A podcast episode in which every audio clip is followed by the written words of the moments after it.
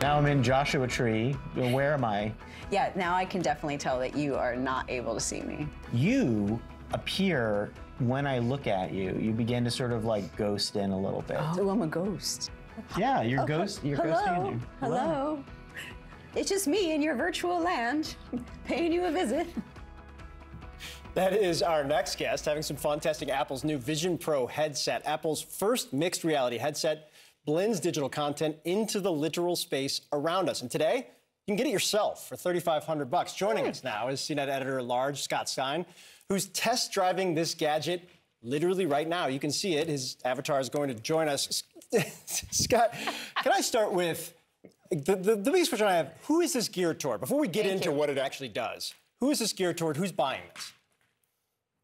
It's a great question. I mean, Apple's riding a line between professionals and the general consumer market. And I think if you're a professional, you know, if you're looking at something that needs a super high res display, or you're someone who knows about creating in VR or 3D models, maybe training that area.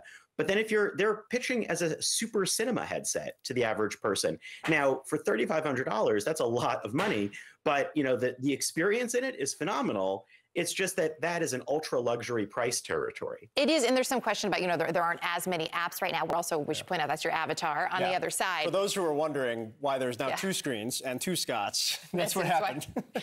um, I'm fascinated by this because I know it's a little bit heavy. It has this giant battery, and I'm, I'm picturing myself, as you point out, if you're watching a movie or maybe if you're watching sports, do I, am I just, I just sit there on my couch with this? I mean, you can't get up and walk around with it, or can you?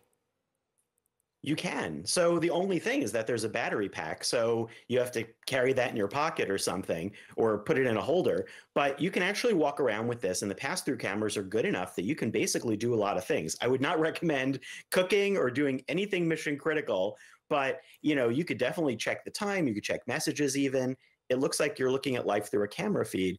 But you know, that means you could also multitask. You could run things on multiple monitors in this and check things in the outside world, which is the feeling of some sort of science fiction, you know, world that I would be living in. Can, can you expand on that a little bit? Er- Erica is tech savvy and has covered this stuff uh, in the past. I am not. Decades ago, Um, before this existed. I try to be.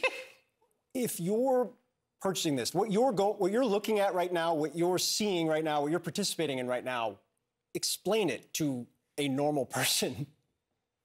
Absolutely. So what I've set up is that I'm talking on my laptop at home, which I can see through the uh, through the through one connection.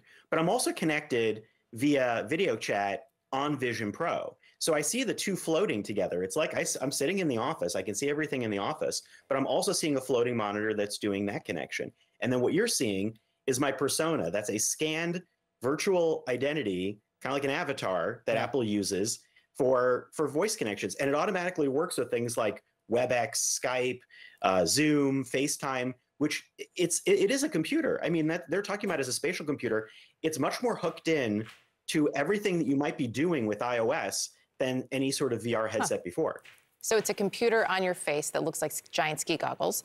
Um, in reality, you know, this is sort of you were saying when Phil asked, which was my main question too, who is this for, right? Early adopters, people with some money to throw around. What does this become though, right? So if this is the first thing that we're going to see, ultimately, for on a more accessible front, what could that look like for the average consumer?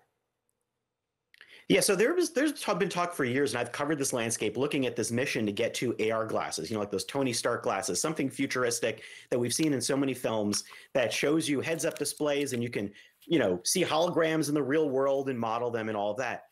But I think that also means melting uh, the idea of what's a computer into something that becomes virtual that you can interact with with your hands, and and and a lot of people talked about this literally being a vision for what's there, and I think that's what it is living uh, best possible model to get that experience.